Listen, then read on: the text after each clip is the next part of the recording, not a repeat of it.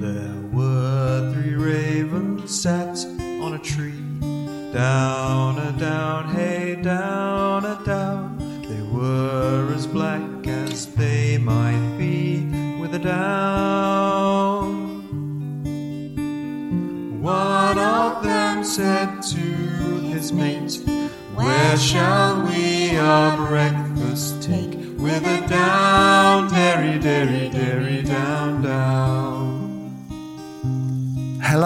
welcome to a bonus episode of the Three Ravens podcast. We're on a break at the moment, researching and writing our third series, which will launch in December. To fill the gap, this is one of three little compilation episodes containing three stories from across our first and second series. Don't know about you, but feels like it's high time for some smooching, so let's get to it. Now, we've entitled this episode Three Kisses because it contains three of our more romantic tales, including our Surrey story, The Tale of Blanche Heriot, our Northumberland story, The Fish and the Ring, and our Worcestershire story, The Legend of the Swan. If you're interested in supporting the podcast and would like access to all of our episodes ad free, as well as loads of additional content like monthly exclusive episodes, episodes of the Three Ravens Film Club, our newsletters, stories as text versions, and more, then sign up to our Patreon at patreon.com forward slash Three Ravens Podcast. And for our archive of all past episodes and expanded information for each episode, as well as our shop full of Three Ravens merch, please visit our website at Three Ravens podcast.com. We'll be back next week with our second listener episode, which we're really excited about. But in the meanwhile, we'll start spinning our yarns right after this.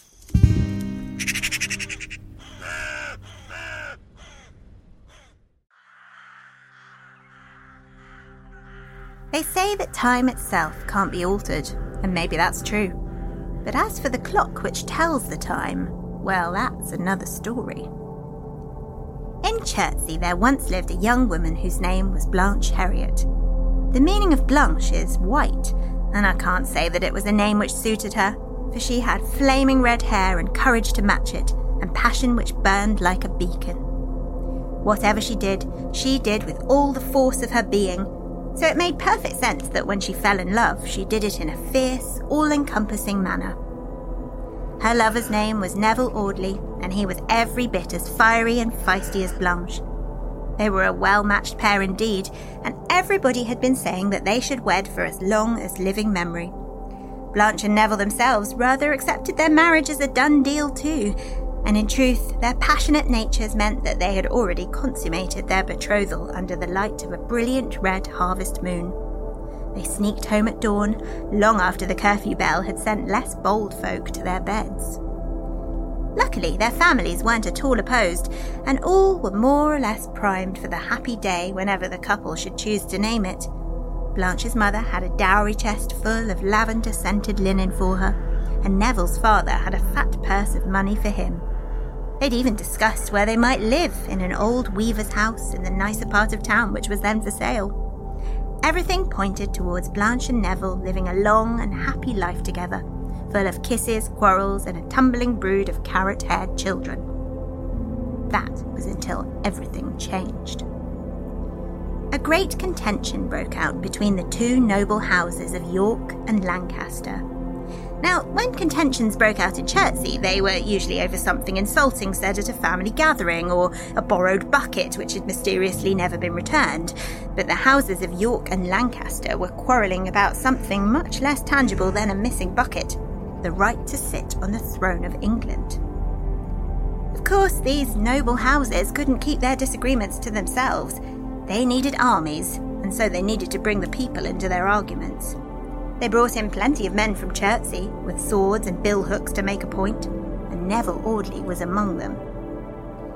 I've said that Blanche's name didn't suit her, and the colour white didn't suit her lover either, for he fought under the red rose banner of the House of Lancaster, red as his love's hair and red as blood. Neville was eager to go, but Blanche made him promise that he'd ride back to her in one piece. He was practicing his sword play, and his very horse was stamping impatiently, for he suited his master in temperament and was keen to be galloping into battle alongside his brethren, hooves churning up the mud and eyes rolling back to strike fear into the hearts of the enemy. Off they rode, and that was the last anybody in Chertsey saw of either horse or man for a good long while. Well, Blanche was just worried sick about Neville in her heart, though she never mentioned it out loud. Everybody who met her thought she was even more lively than usual, quick to laugh and bold with a comeback.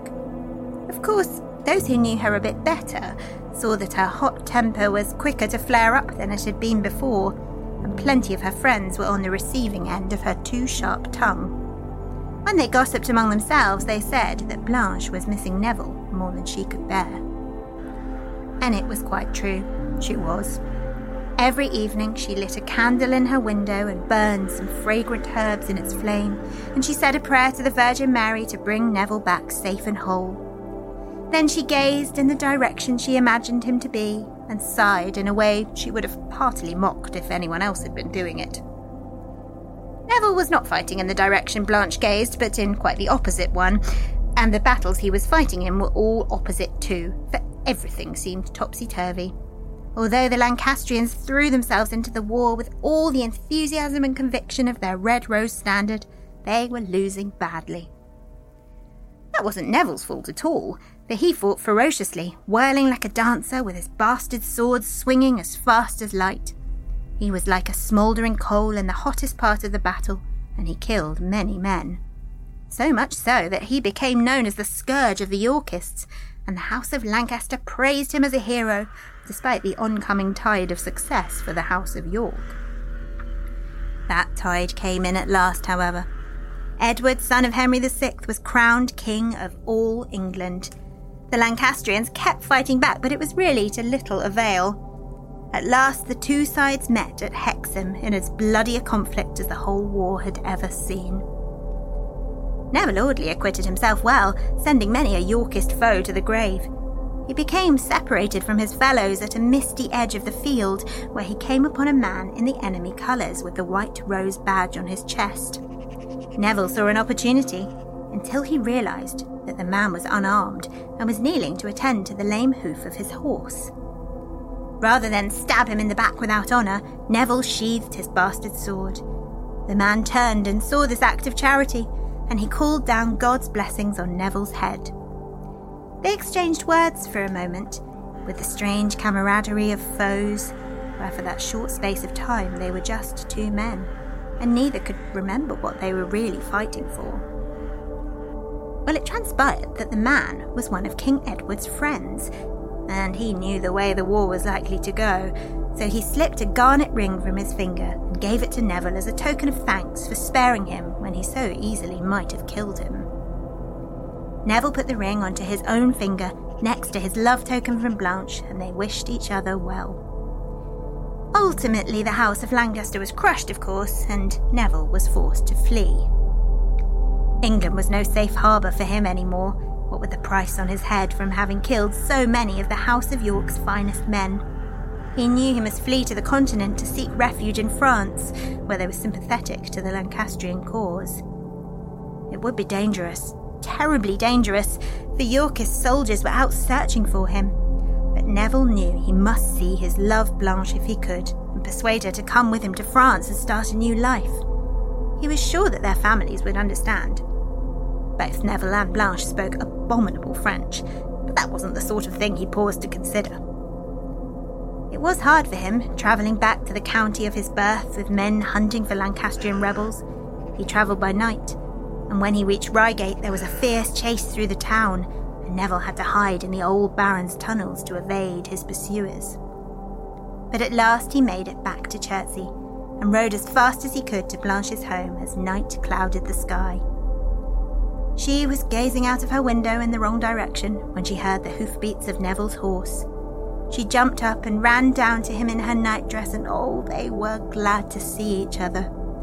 Such kisses and embraces and words, half angry and half loving, were exchanged.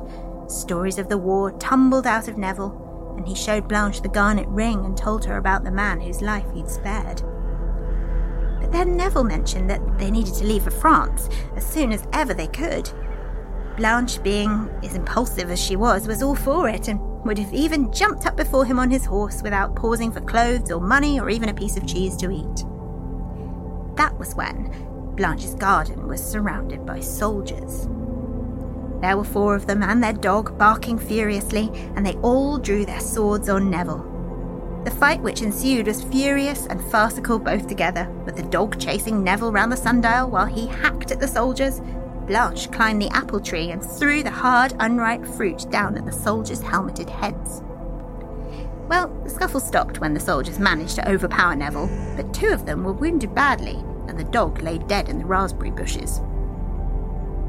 Blanche screamed and railed and called the soldiers all manner of terrible names, but they read a proclamation for Neville's capture and told him that he was sentenced to die at curfew the very next day. And then they took him away. Some girls would have cried or fainted, but Blanche wasn't much of one for either of those things. She'd tried them, of course, the same as anybody, but she'd found they rarely did her much good, so weren't worth bothering with. Instead, she walked up and down by the light of the moon, brushing her fingers against the sharp smelling rosemary, and she thought. By the time dawn had painted the sky pink, Blanche was fully dressed and she had a plan. Now, the Heriots had a friend, Herrick Evenden, who visited them every few days. He was an amiable young man with no romantic interest whatever in Blanche, which was a profound relief to both of them and allowed them to be very good friends. When Herrick rode up to the Heriot house with a feather in his hat bobbing jauntily, Blanche met him in the garden and asked him if he had any plans for the day. Nothing firm, said Herrick, who'd been planning to see if she wanted to take a picnic into the forest or go boating. Well, said Blanche, would he mind very much going to the town jail and seeing Neville, who'd been arrested and was going to be executed, and getting from him a certain garnet ring? Herrick was very much astonished to hear that Neville had been sentenced to death so soon after arriving home, but he recognised the determined look in Blanche's eyes which told him to shut his mouth and keep listening. And when he'd done that, Blanche continued, would he mind terribly taking the ferry to London as fast as he could and showing the ring to the new king to get his pardon for Neville?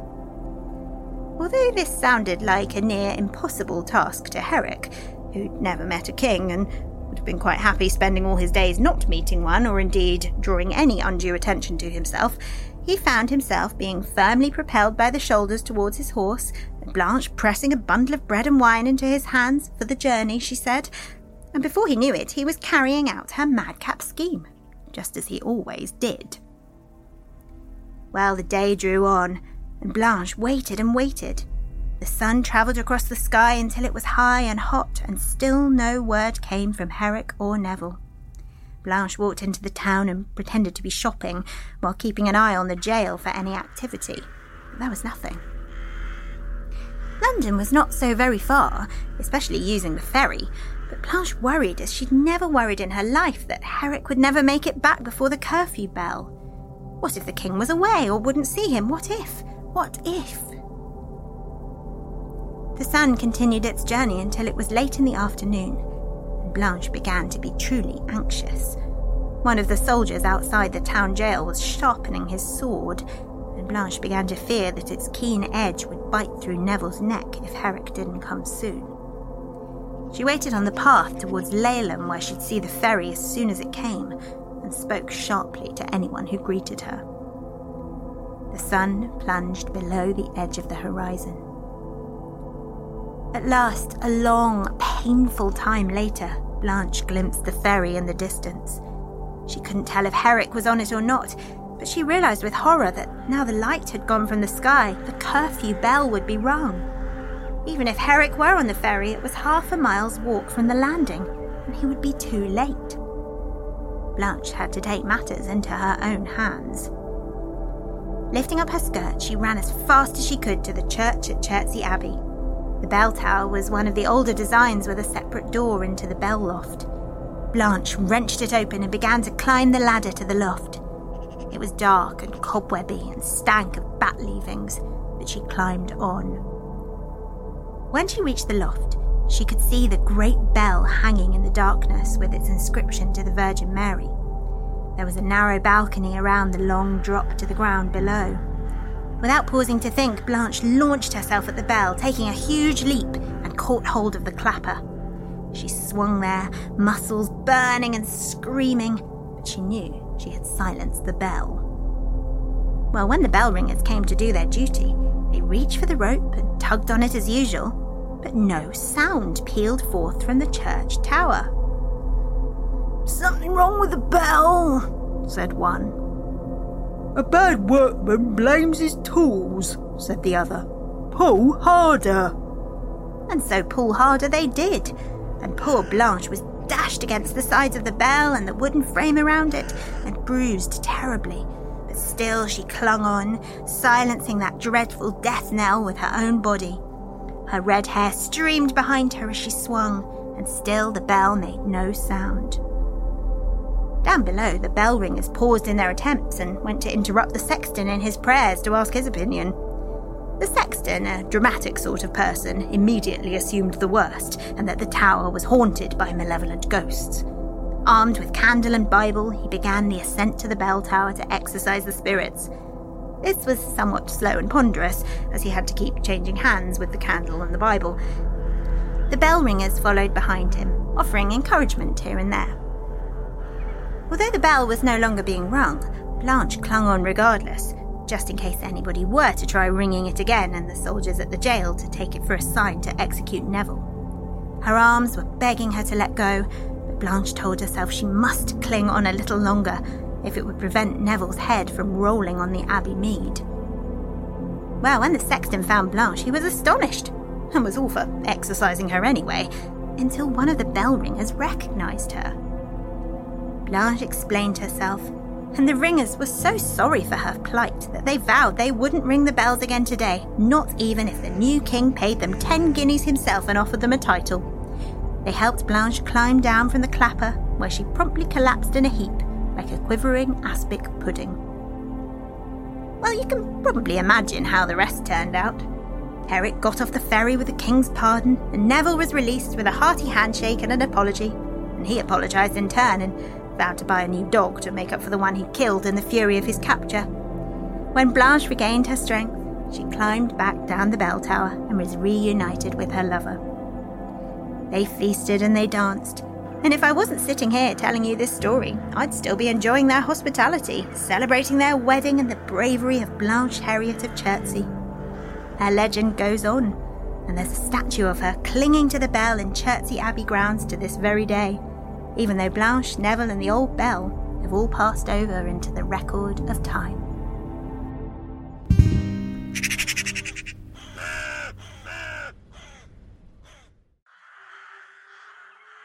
It's no secret that the reign of Queen Elizabeth I was a time of magic. And though the list of spellcasters, mavens, and alchemists of that age is long, none of them were as wealthy or powerful as Henry Percy.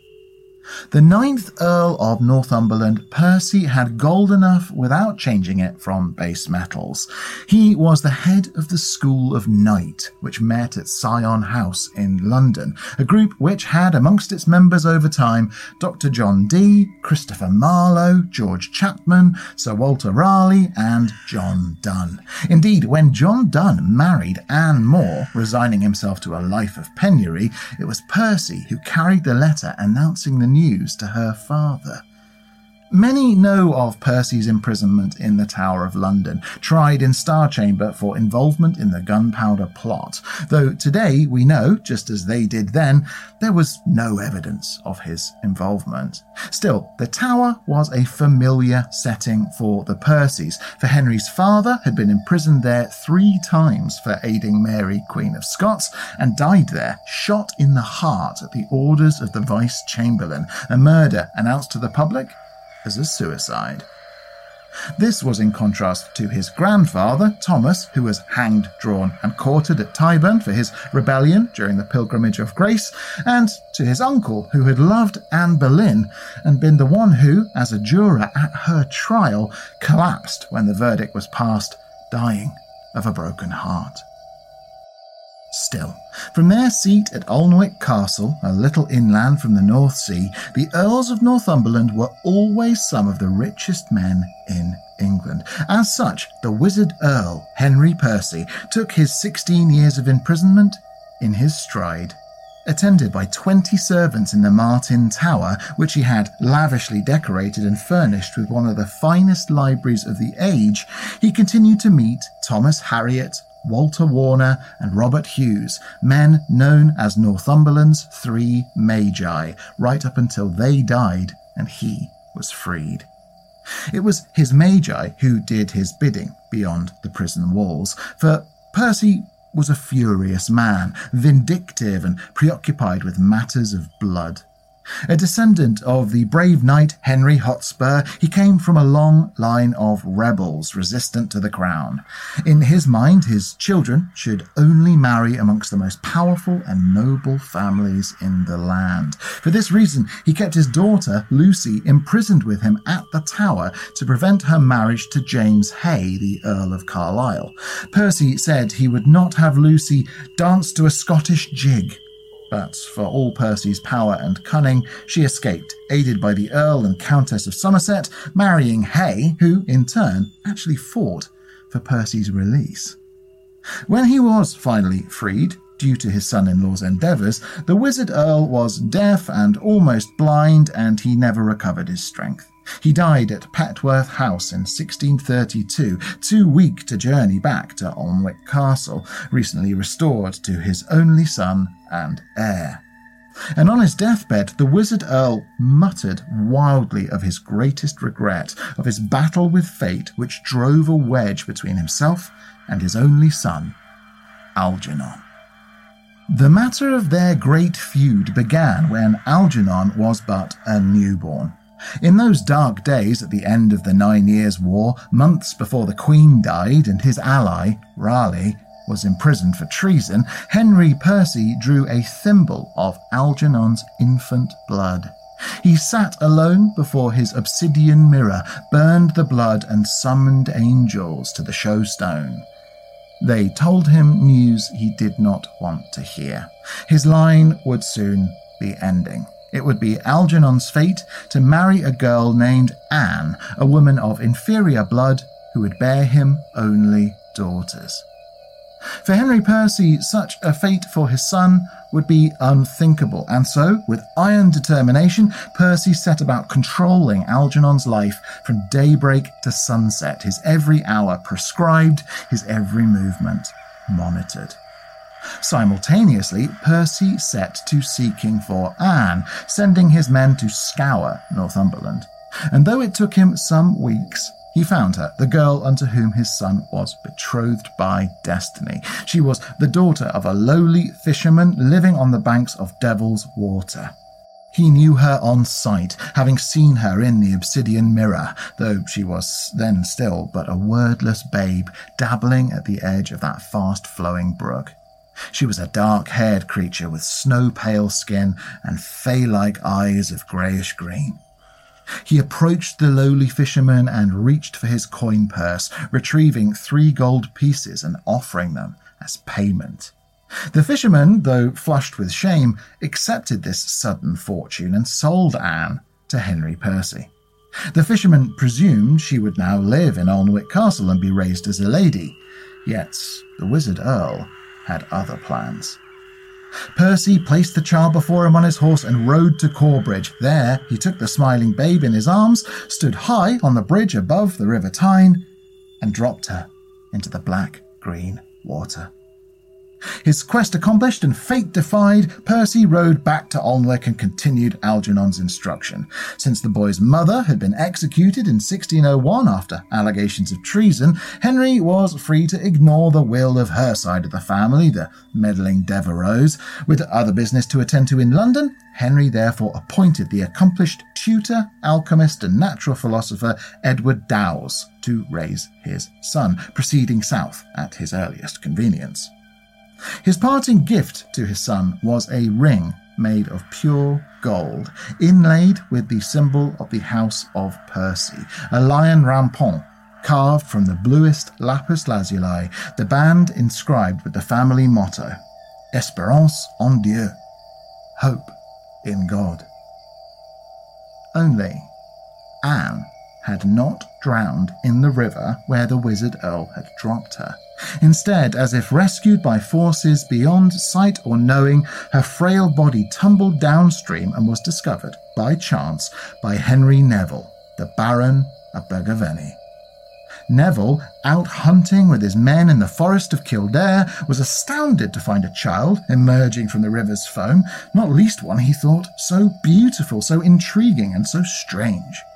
He considered it as an omen and took her with him to meet with his friend and the wisest man he knew, Sir Robert Cecil. Cecil, a hunchback, known for years as the Queen's pygmy, had long been spymaster to the Crown. Once protege to Francis Walsingham, Cecil had inherited his father's interest in the occult, including his rafts of letters from Edward Kelly, and he remained a patron of the secretive alchemical alliance known as the Society of the New Art. Though Cecil held little stock in the transmutational experiments of William Medley, he was a great friend of Robert Fludd, who he had inspect the girl to learn more of her mysterious lineage. It was many years until Anne appeared again in public, though when she did, it was as Lady Anne Cecil, daughter of King James' most trusted adviser. By then, Cecil was known as the King's Little Beagle, having long since revelled in the success of the Treaty of London, where he'd hired the playwright William Shakespeare and his actors to serve as diplomats to the Spanish delegation. A member of the Order of the Garter, discoverer of the gunpowder plot, Cecil had since swept the board clean of his old enemies, one amongst them being Henry Percy, Earl of Northumberland. Since the Wizard Earl's arrest, he had, for long spells, ensured that Algernon was imprisoned alongside him. They were not lacking in amusement, for Percy's prison included a bowling alley, tennis courts, and he would watch Algernon at fencing, having the boy taught from ancient books with the same seemingly ageless tutor, Edward Dowse, never far off.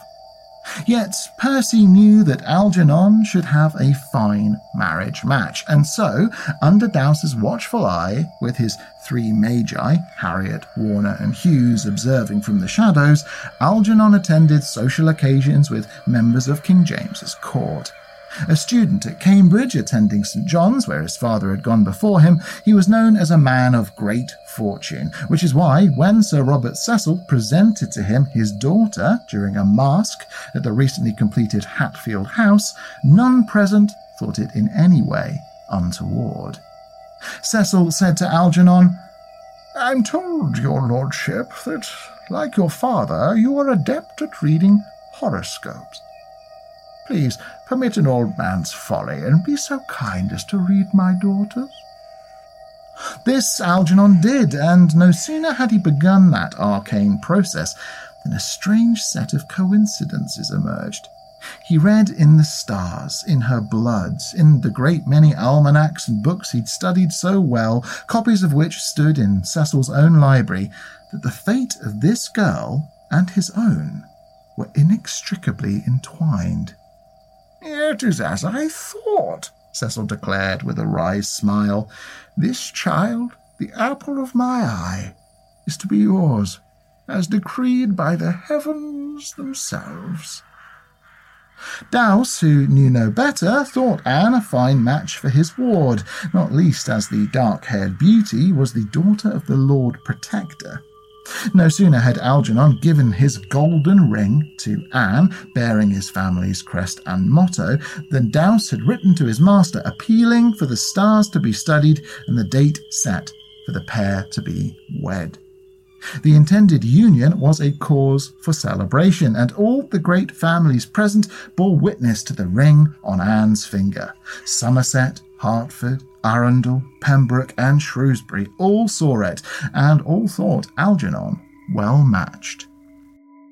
Rather than pleased, of course, from his position in the Tower of London, Henry Percy was furious. He knew nothing of Anne's true identity, but it was Cecil who had seen him tried and imprisoned, Cecil who had routed the School of Night, replacing them in the Crown's esteem with the Society of the New Art. And so Percy dispatched Harriot, Warner, and Hues, setting them on a secret quest to prevent the marriage, whatever the cost. While simple murder was considered and favoured by Harriot, Northumberland's magi were far from fools. Each a learned academic, they discussed the merits of curses, poisons, and spells, but Warner knew that Cecil was a man whose homes were all defended against the dark arts. Cecil's allies included skilled natural philosophers like Nicholas Culpeper and Peter Coles, as well as great minds and thinkers such as William Byrd and Orlando Gibbons, who wove spells into music which echoed through Cecil's halls, banishing shadows and any dark forces within them. Sat amid all this protection like a fairy at the centre of a hoard of gold was Anne, the dark haired daughter so unlike Francis and Catherine Cecil, both of whom were years older with hair like golden wheat.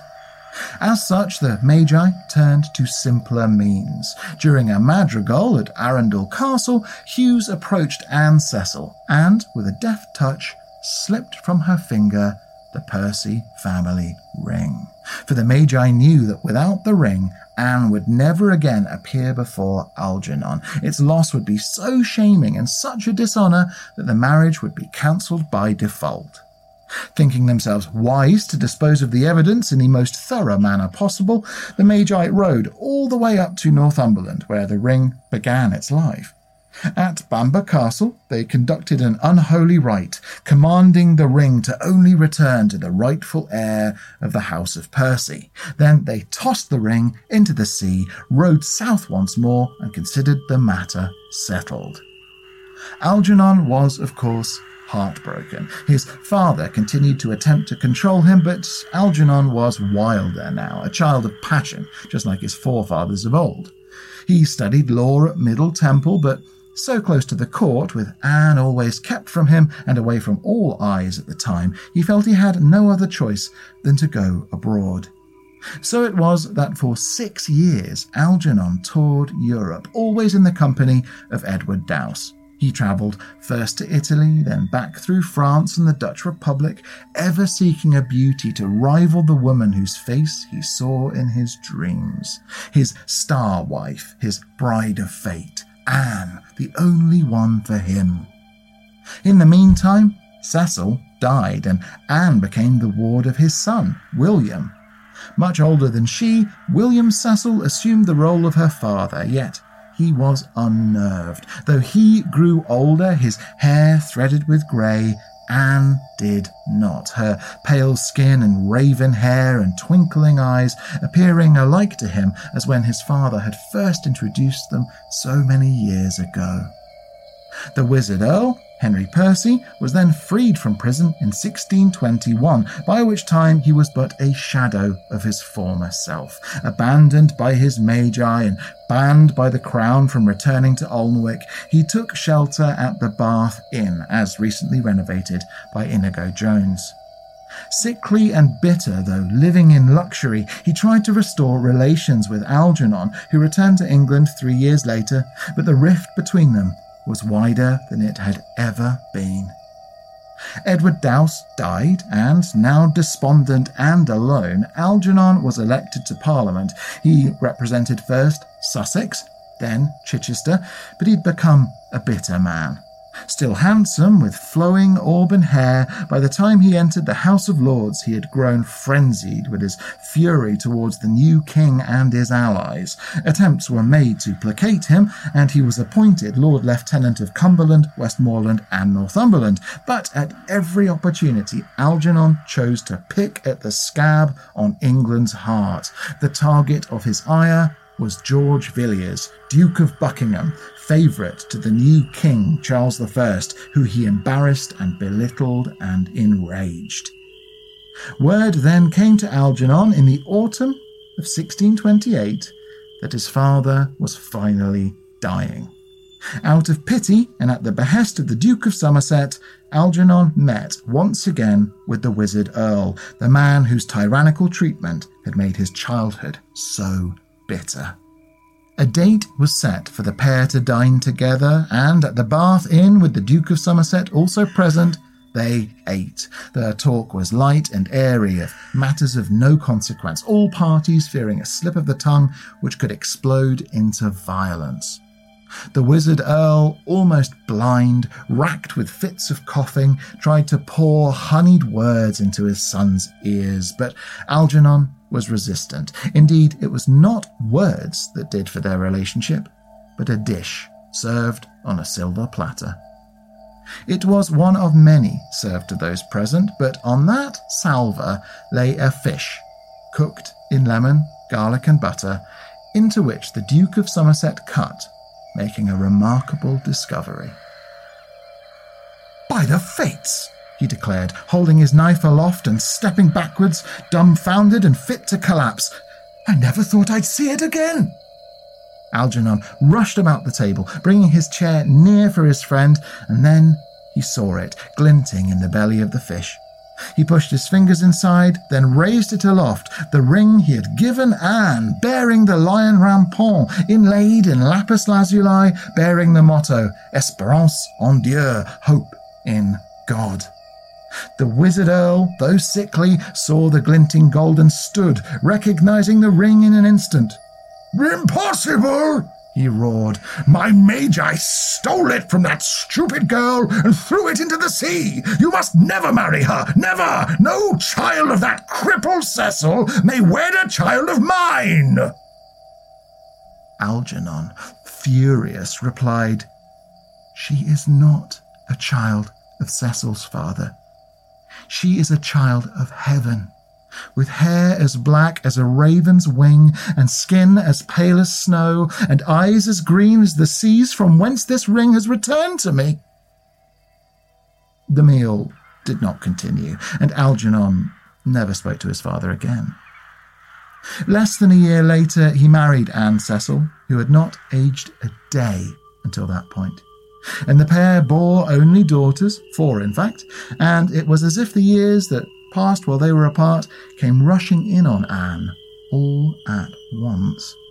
Of course, Henry Percy died alone, sheltered by the Duke of Somerset at Petworth House, but the old man never saw his granddaughters or came to realize that the same child he'd tried to drown had grown into the woman his son married.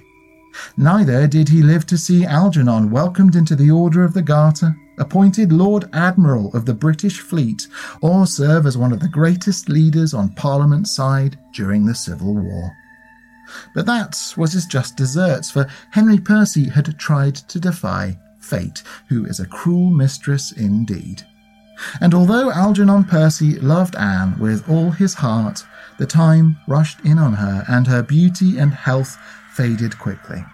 She died in 1637, never seeing her children wed.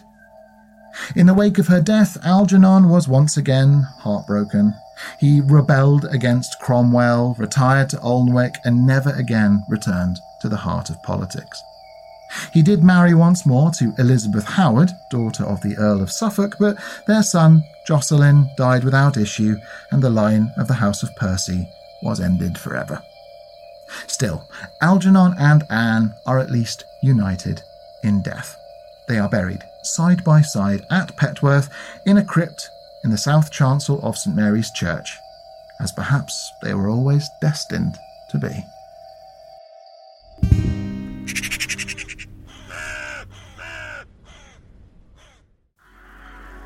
Wide are the wings of a swan, wide and white as it swoops low over the water and trails rippling droplets behind it. Wide too is my tail, as wide and full as a loving heart, and if you sit a while, I'll tell it to you the way I remember it. I saw a swan that morning, bright as a star streaking across the pale blue morning sky from the little chip of a window in the attic I shared with the other maids. All our days were the same in the summer milking season, steady and predictable as the beat of a heart, so that one stands out in my memory. The buttery in the kitchen were already hot and sticky with chatter and gossip and the smell of baking. It was a lively, happy home, Wolverley Court, although the lady of the house, Mistress Walter, was a silent and lonely woman. She'd never married or had children to fill the court with laughter. Nobody knew why. As I went through the still room and out into the yard to collect my milking pails, I was joined by Solomon, the old dog. He was a huge wolfhound, long legged and shaggy, but it was difficult to imagine his days as a hunting dog. Sleepy and sweet natured, he'd been part of the Wolverley family for as long as anybody could remember. He followed after me, wagging his ragged tail, and put his nose into my hand as I walked. The fluffy dawn clouds were clearing away to leave behind a sky as blue as the Virgin's gown, and the birds were clamouring for joy. Solomon and I went through the orchard, where clusters of sweet smelling pear blossom were cascading down the branches. It was too early for our sweet dark pears yet, but I could see the bumps on the branches where they would grow. There's nothing like that taste, sweet and sharp. There's a sharpness to the sight of those pear trees, too, for we all remembered the men mustering under their spreading leaves when the king called for all able and willing to join his cause strange thing happened as I reached the edge of the orchard where it gave way to the Wolverley meadows. The herd of placid, short-horned cows had never disturbed old Solomon before, but that day when he saw them, he took off running as fast as his rickety legs would carry him. I was surprised because I'd never seen him stir his stumps so fast. He liked to follow people and sit quietly by the hearth with his nose on his paws, but here he was running and barking like a young puppy. Well, I followed after him, thinking he'd seen something he wanted to chase at last, which would make a story for the others later. We all loved the dog, but accepted that his hunting days, if they'd ever existed, were over. Solomon stopped suddenly and started sniffing and licking at something in the long grass.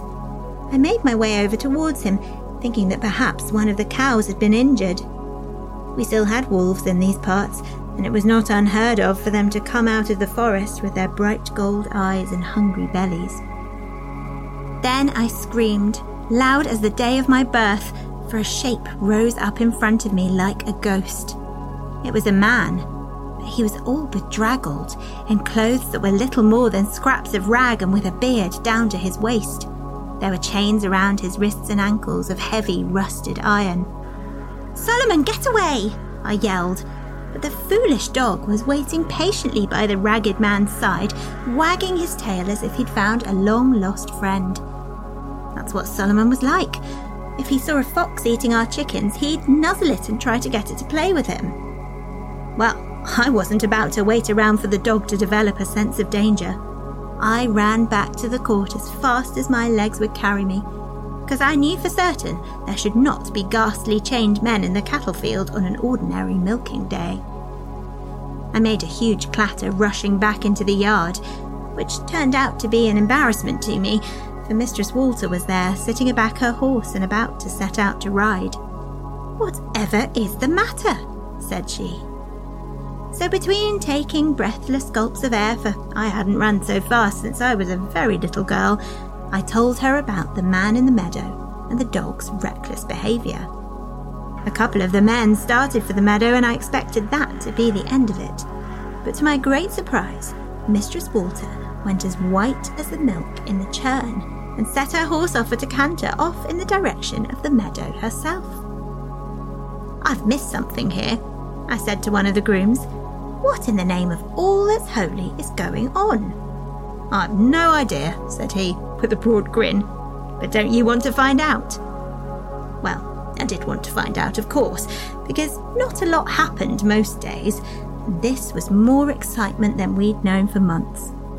So we all followed Mistress Walter's horse down to the meadows as fast as we could, and our mouths were soon agape at the scene which greeted us. Mistress Walter and the ragged man were in each other's arms, kissing like young lovers despite his forlorn appearance and her unmarried state. They embraced as if they didn't care who saw them, and that was just as well, for we were all standing staring. Solomon the old dog was sitting on the ground beside them, his efforts exhausted for the day, but his tail was beating feebly to show his pleasure. They watched as Mistress Walter reached into the neck of her dress for a little velvet bag which she wore. She opened it and tipped out a little fragment of gold, like half a moon. As she showed the strange man, he reached into his pocket and pulled out another crescent of gold, just the same.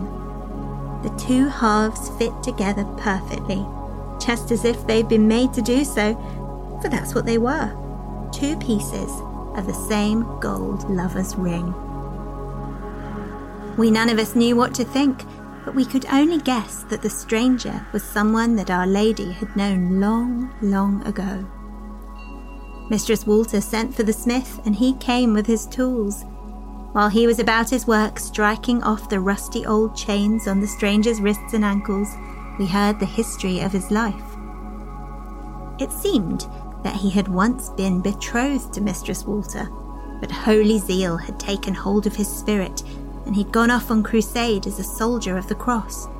It was only meant to have been for a little while, and the knight had every intention of returning to marry Mistress Walter while they were both still young. They'd broken their lover's ring in two, and each of them had vowed to keep a half until they should be reunited. Even the inscription carved inside the ring was a sign of their promise to each other. United hearts, death only parts. And would you believe, Solomon the old dog, as faithful if not as wise as his namesake in the Holy Bible, he had belonged to the brave Crusader all those years before. He'd been left with Mistress Walter for her to care for while he was away, and she'd cared for him and never married either. But then, the Crusaders' fortunes had changed. After a fierce and bloody battle, as close to hell as a living man should ever have to go, he'd been taken prisoner by the enemy. Rather than kill him, they'd locked him in a dungeon for many years, where he'd never seen the light of the sun and had no way to get a message to his beloved. But his faith had stayed strong, where many men might have become desperate and wanted to give up on everything. He never stopped praying, and one night an angel appeared before him in shining robes and cast him into a dream. He half awoke to find himself being carried through the air many miles above the clouds on the broad, feathery back of a huge swan, which flew all across the world to drop him in our meadow. The next thing he'd known was the rough tongue and excited barking of his constant old dog. We all agreed that it had been a miracle of love. No less miraculous was the day of the wedding. All of us who lived and worked at the court were there after days of preparation. There was a little private chapel attached to the court where we worshipped on Sundays, and that was where the ceremony was held. We were all invited to see it, for Mistress Walter and her knight had no wealthy friends or relatives. She looked beautiful as she came into the chapel to marry her crusader, with a wreath of pear blossom and hazel leaves on her head. She met him where he was waiting at the altar, bathed in sunlight streaming through the open church door, with the old dog sitting behind him beating his tail on the floor. The smith had melted down their old promise ring and forged it fresh into two new rings. Each bore the same inscription, but when they exchanged them to make them one at last, we all knew that not even death would part them. But at the very moment the rings were placed on their fingers, a swan came soaring low through the open chapel door and flew right up the aisle, where it landed just between the newly married couple. And the Crusader knight thanked God in his joy for the wonder which had saved him and brought him back to the woman he'd never stopped loving even in that dark dungeon on the other side of the world. We feasted long and sang and danced, and it was a marvel to see the gentle white swan lying down in the orchard next to the old dog Solomon, looking for all the world as though they were exchanging words. It stayed for some time until night began to fall, and it flapped its great wings and flew away into the darkening sky. We never saw it again, but Mistress Walter and her knight stayed true to each other until the end of their days, and we always called the meadow the Knight's Meadow after that, for where I'd found him. I was popular, of course, as a teller of the tale, and I was often called upon to recount how I'd discovered the Ragged Knight. In time, I was dancing at my own wedding. No swan flew in to grace that day, but I've always smiled whenever I've seen one since then, whether floating on the water or flying overhead. And so my tale's told, and if there's another piece of cheese or a slice of black pear, you can fill my bowl next.